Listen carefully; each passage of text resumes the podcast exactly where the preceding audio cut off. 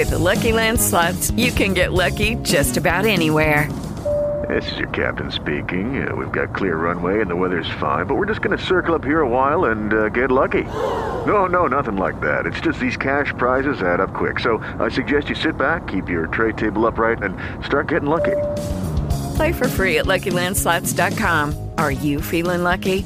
No purchase necessary. Void where prohibited by law. 18 plus terms and conditions apply. See website for details. Lucky Land Casino, asking people, what's the weirdest place you've gotten lucky? Lucky? In line at the deli, I guess? Aha, in my dentist's office. More than once, actually. Do I have to say? Yes, you do. In the car, before my kids' PTA meeting. Really? Yes. Excuse me, what's the weirdest place you've gotten lucky? I never win and tell. Well, there you have it. You can get lucky anywhere, playing at LuckyLandSlots.com. Play for free right now. Are you feeling lucky? No purchase necessary. Void where prohibited by law. 18 plus. Terms and conditions apply. See website for details. With No Strings Attached by David Gordon. The United States submarine Ambitious Brill slid smoothly into her berth in the Brooklyn Navy Yard after far too many weeks at sea as far as her crew were concerned.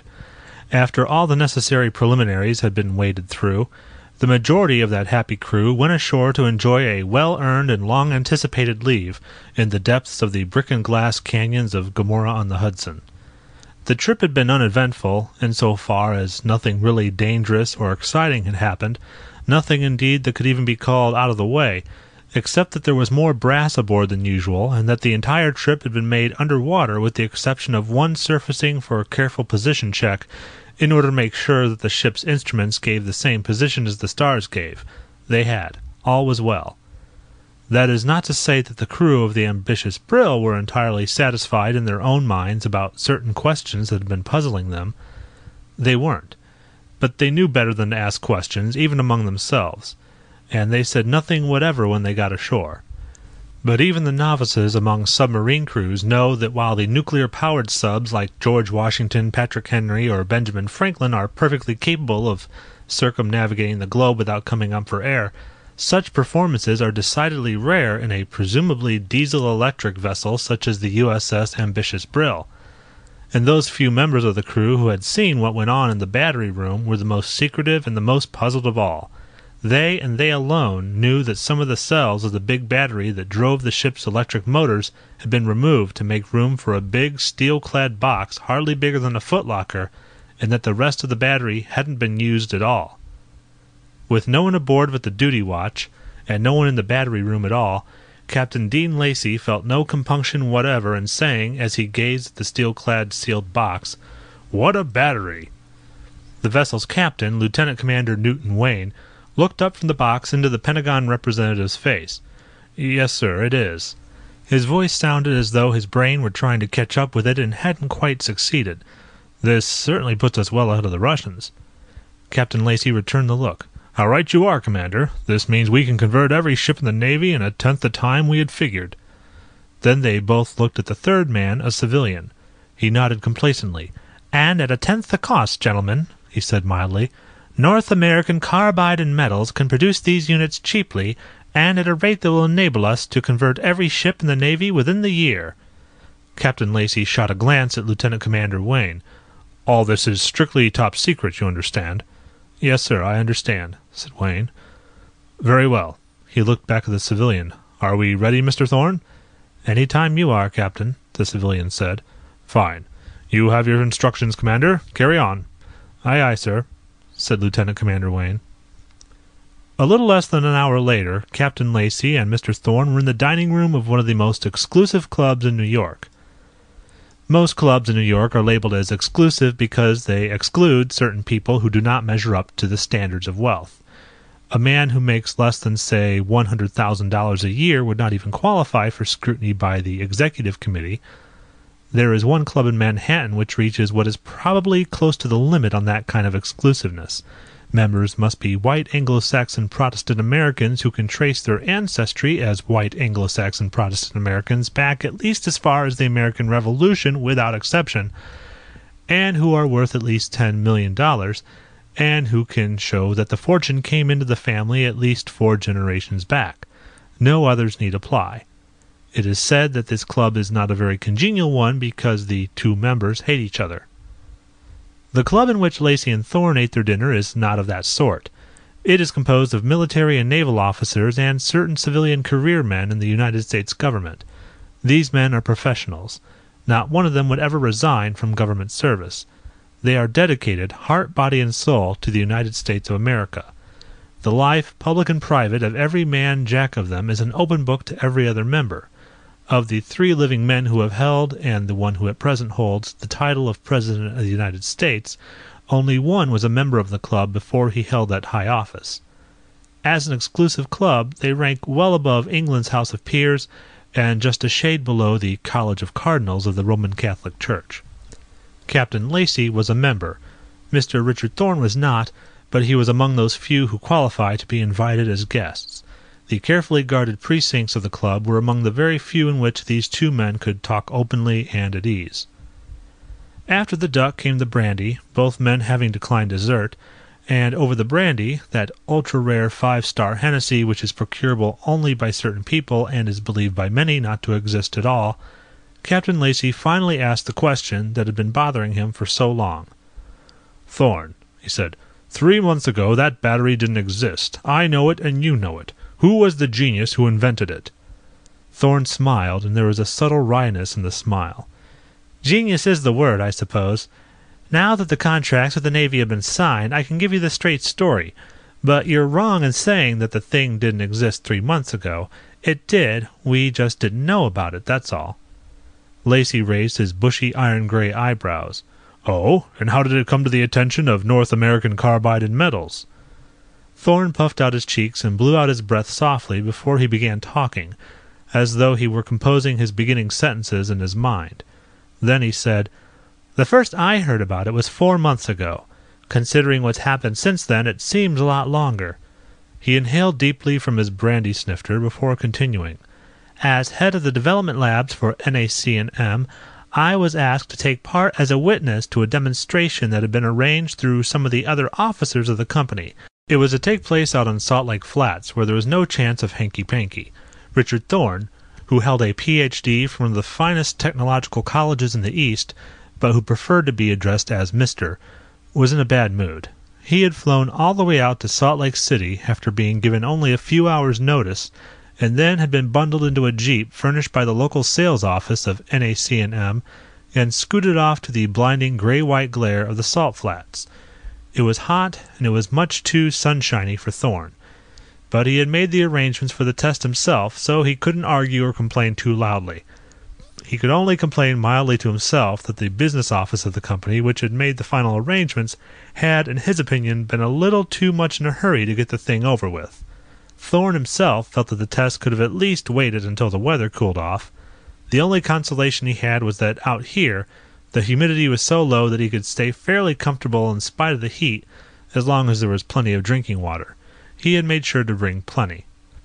The cavalcade of vehicles arrived at the appointed spot, umpteen miles from nowhere, and pulled up in a circle. Thorne climbed out wearily and saw the man who called himself Sorensen climb out of the second jeep. From the first time he had seen him, Thorne had tagged Sorensen as an angry old man. Not that he was really getting old, he was still somewhere on the brisk side of 50, but he wore a perpetual scowl on his face that looked as though it had been etched there by too many years of frustration, and his voice always seemed to have an acid edge to it like that of an old man who has decided after decades of observation that all men are fools. And yet Thorne thought he occasionally caught a glimpse of mocking humor in the pale blue eyes. He was lean and rather tall, with white hair that still showed traces of blonde, and he looked as Scandinavian as his name sounded.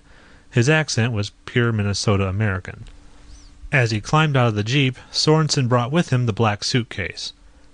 Ever since he had first seen it, Thorne had thought of it as the black suitcase, and after he had seen some of the preliminary tests, he had subconsciously put capitals to the words.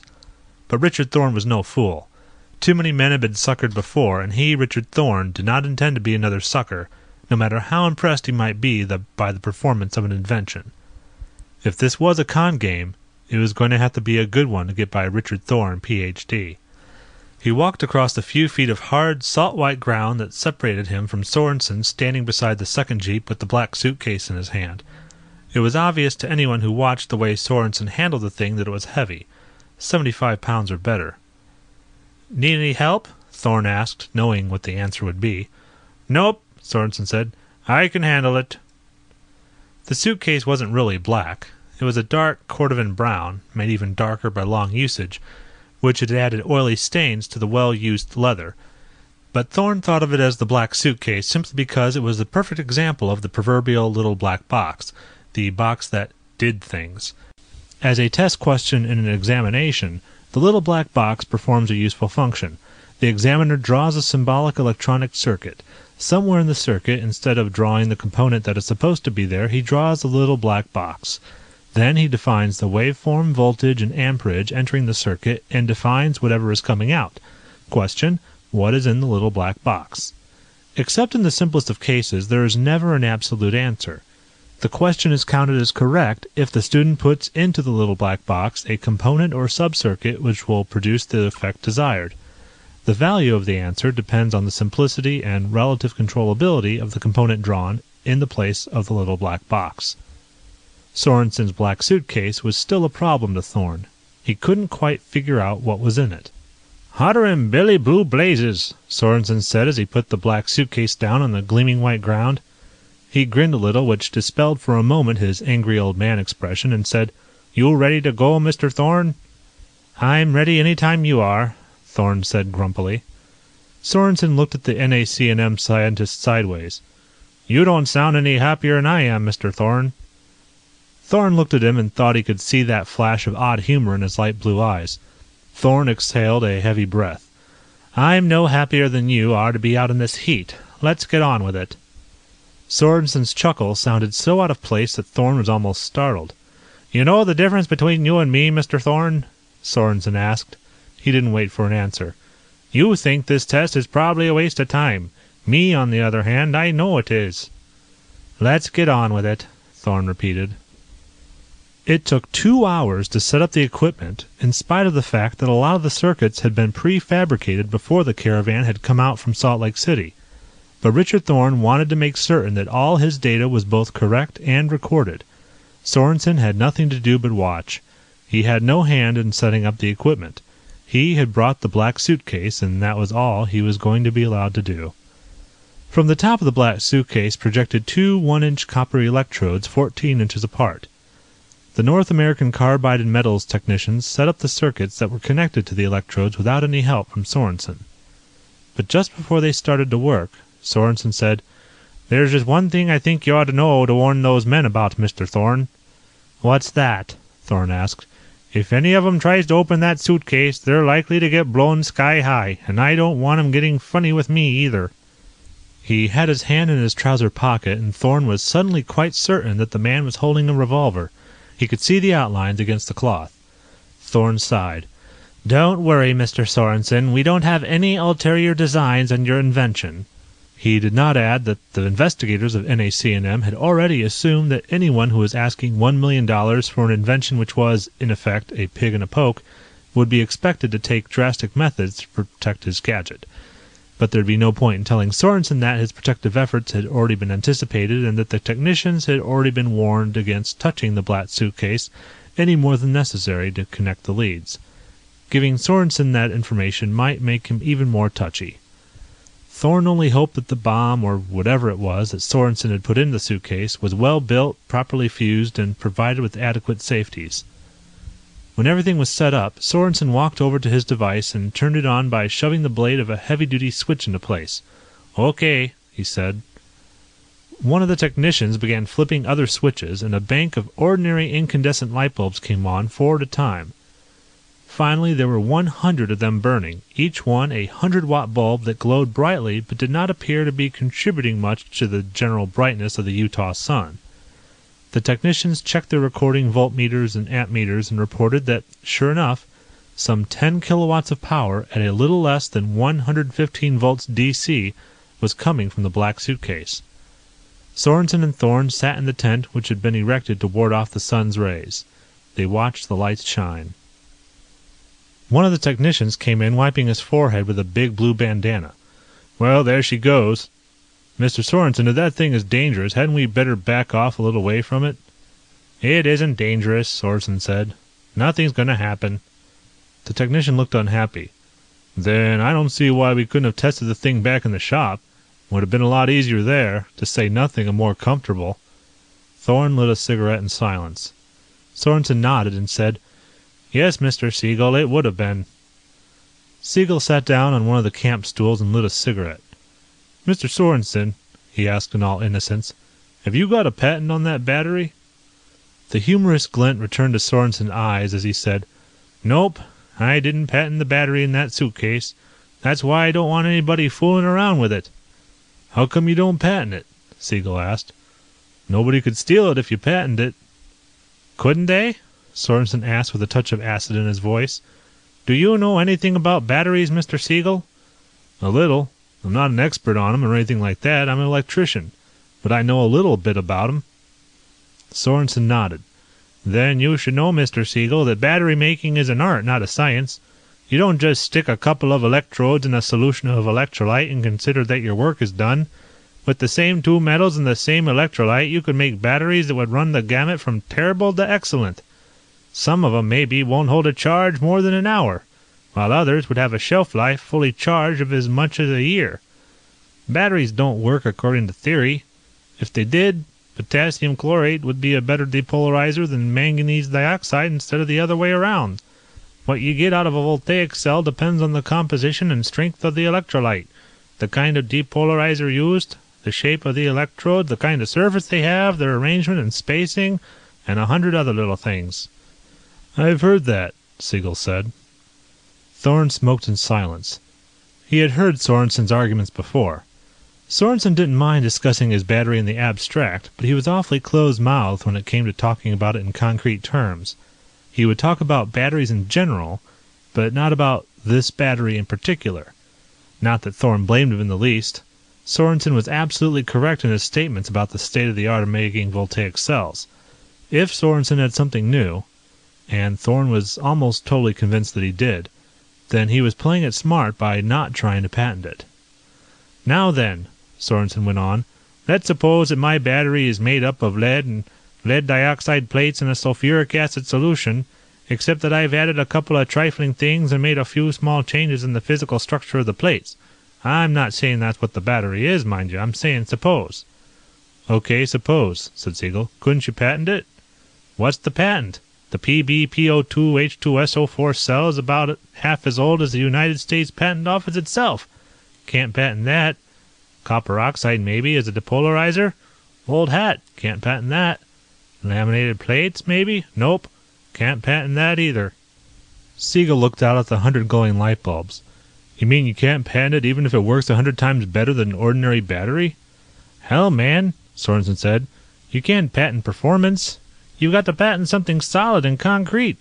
Oh, I'll grant that the top-notch patent attorney might be able to get me some kind of patent on it, but I wouldn't trust it standing up in court if I had to try to quash an infringement.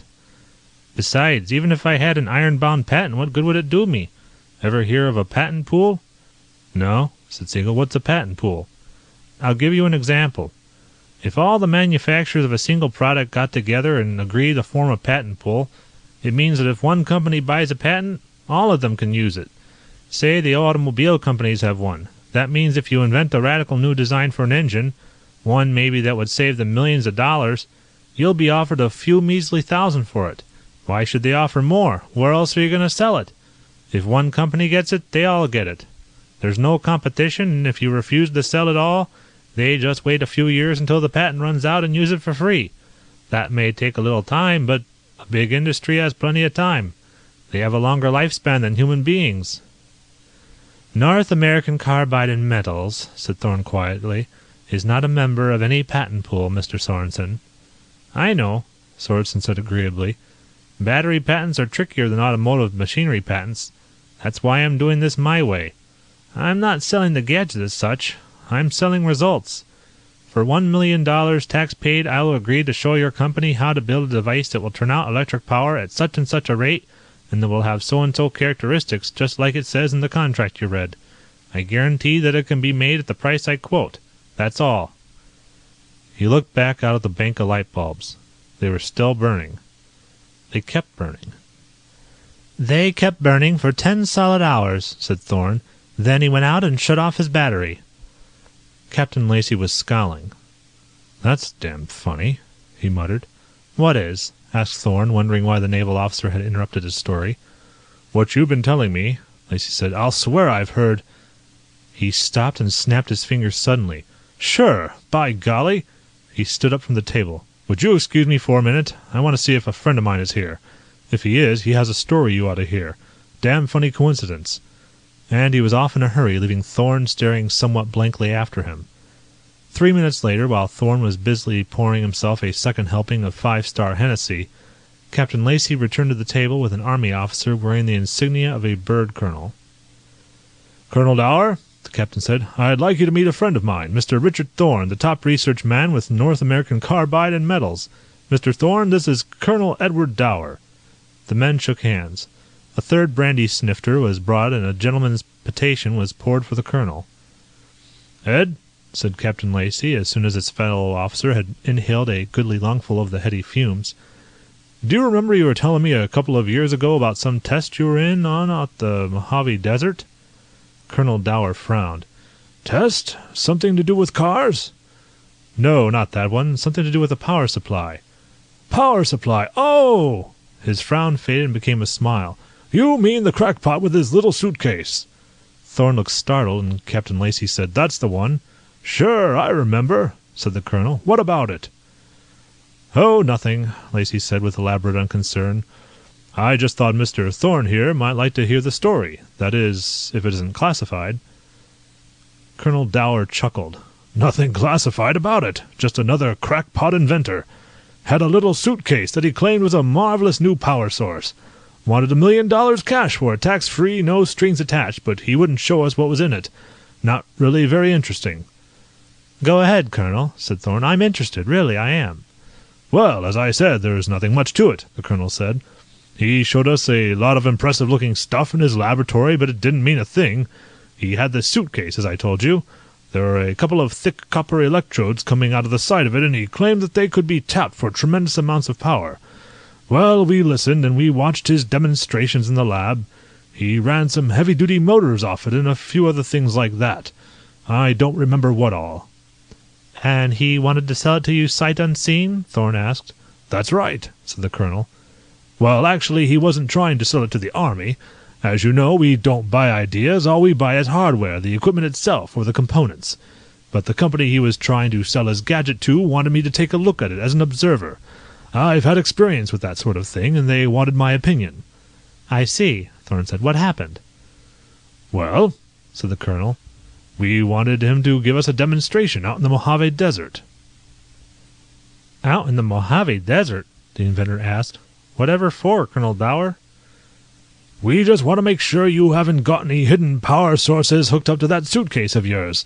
We know a place out in the Mojave where there aren't any power lines for miles. We'll pick the place." The inventor frowned at him out of pale blue eyes. "Look," he gestured at the suitcase sitting on the laboratory table. "You can see there's nothing faked about that." Colonel Dower shook his head.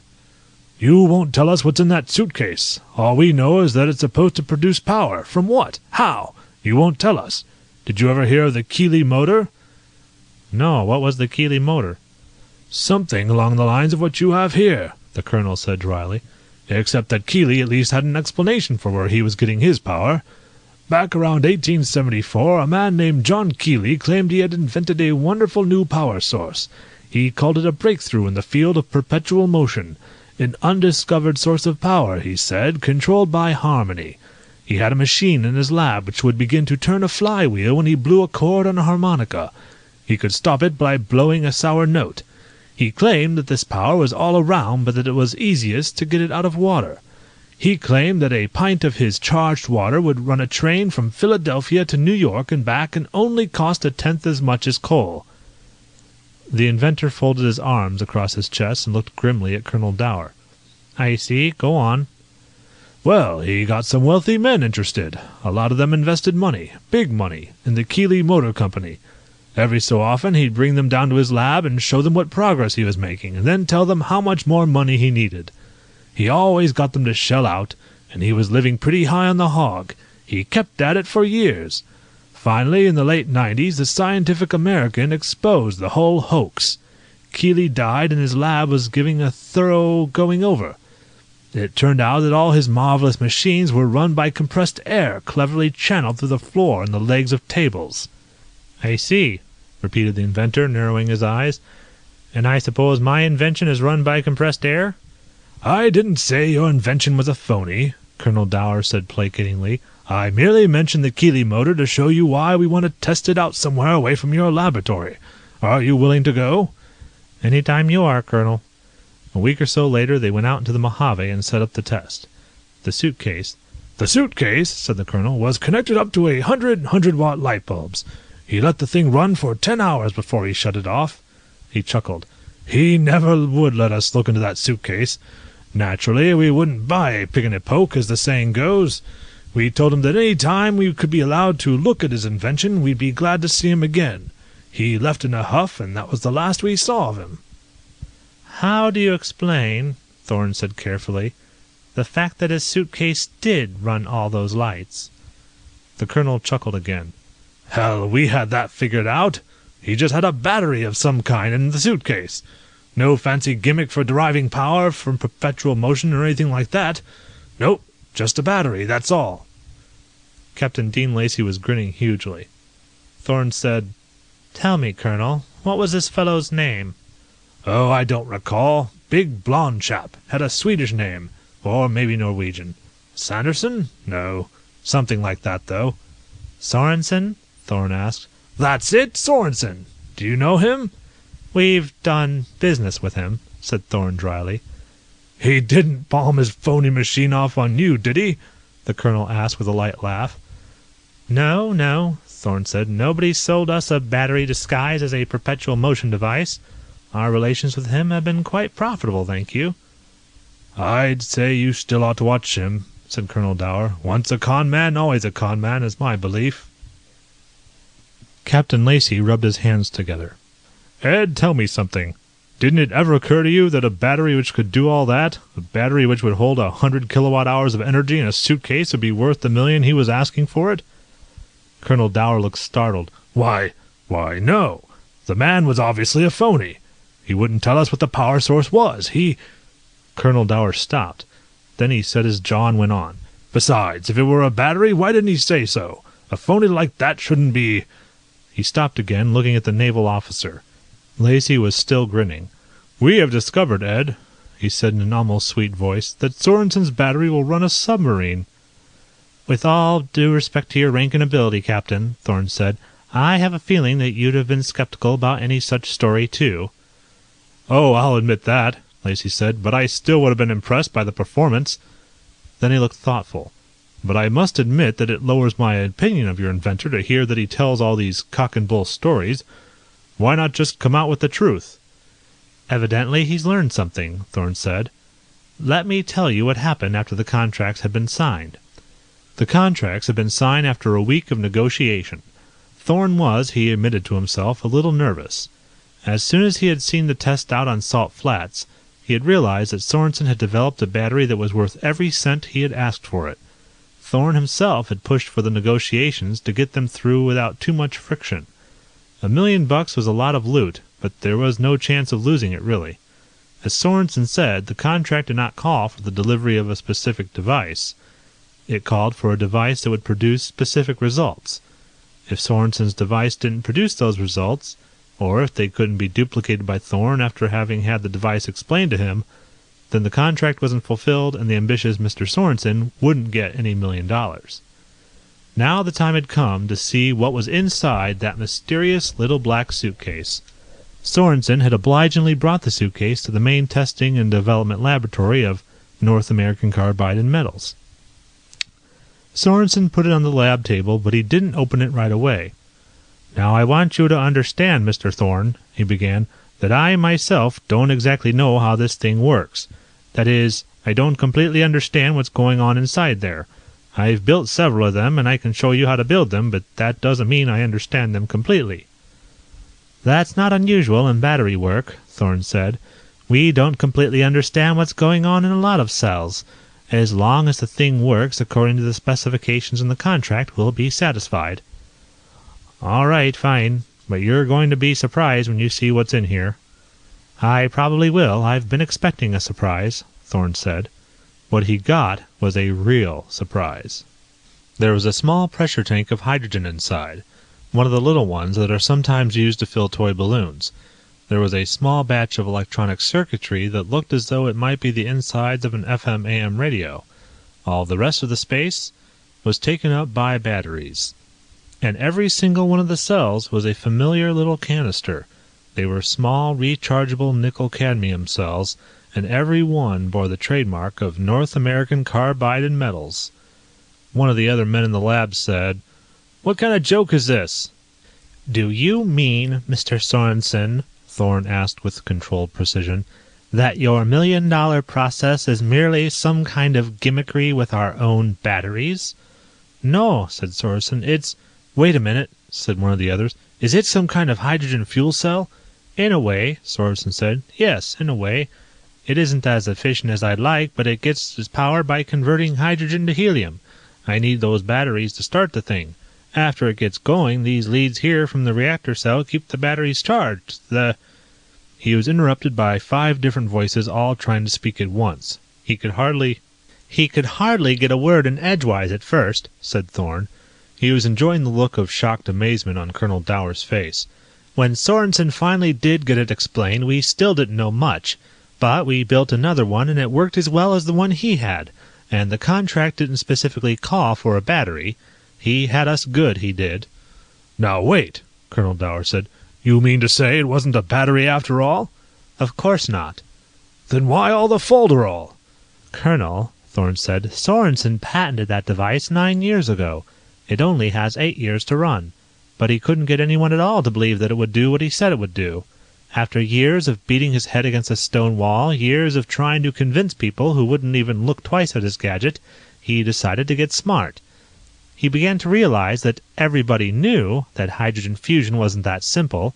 It was his theory that no one would listen to. As soon as he told anyone that he had a hydrogen fusion device that could be started with a handful of batteries and could be packed into a suitcase, he was instantly dismissed as a nut. I did a little investigating after he gave us the full information on what he had done.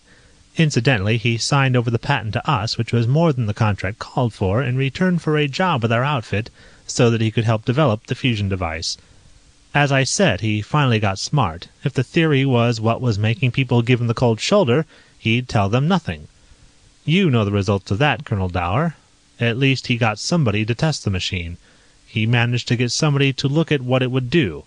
But that wasn't enough. He didn't have, apparently, any legitimate excuse for keeping it under wraps that way, so everyone was suspicious."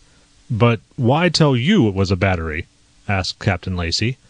"That was probably suggested by Colonel Dower's reaction to the tests he saw," Thorne said. "Somebody, I think it was George Gamow, but I'm not certain, once said that just having a theory isn't enough, the theory has to make sense. Well, Sorensen's theory of hydrogen fusion producing electric current didn't make sense. It was true, but it didn't make sense. So he came up with a theory that did make sense. If everyone wanted to think it was nothing but a battery, then by heaven he'd sell it as a battery. And that, gentlemen, was a theory we were perfectly willing to believe. It wasn't true, but it did make sense. As far as I was concerned, it was perfectly natural for a man who had invented a new type of battery to keep it under wraps that way. Naturally, after we had invested $1 million in the thing, we had to investigate it. It worked, and we had to find out why and how." "Naturally," said Colonel Dower, looking somewhat uncomfortable. "I presume this is all under wraps, eh? What about the Russians? Couldn't they get a hold of the patent papers?" "They could have," Thorne admitted, "but they didn't. They dismissed him as a crackpot, too, if they heard about him at all. Certainly they never requested a copy of his patent. The patent number is now top secret, of course, and if anyone does write in for a copy, the patent office will reply that there are temporarily no copies available, and the FBI will find out who is making the request." "Well," said Colonel Dower, "at least I'm glad to hear that I was not the only one who didn't believe him." Captain Lacey chuckled. "And Mr. Thorne here believed a lie." "Only because it made more sense than the truth," Thorne said. "And," he added, "you shouldn't laugh, Captain. Remember, we suckered the Navy in almost the same way." With No Strings Attached by David Gordon.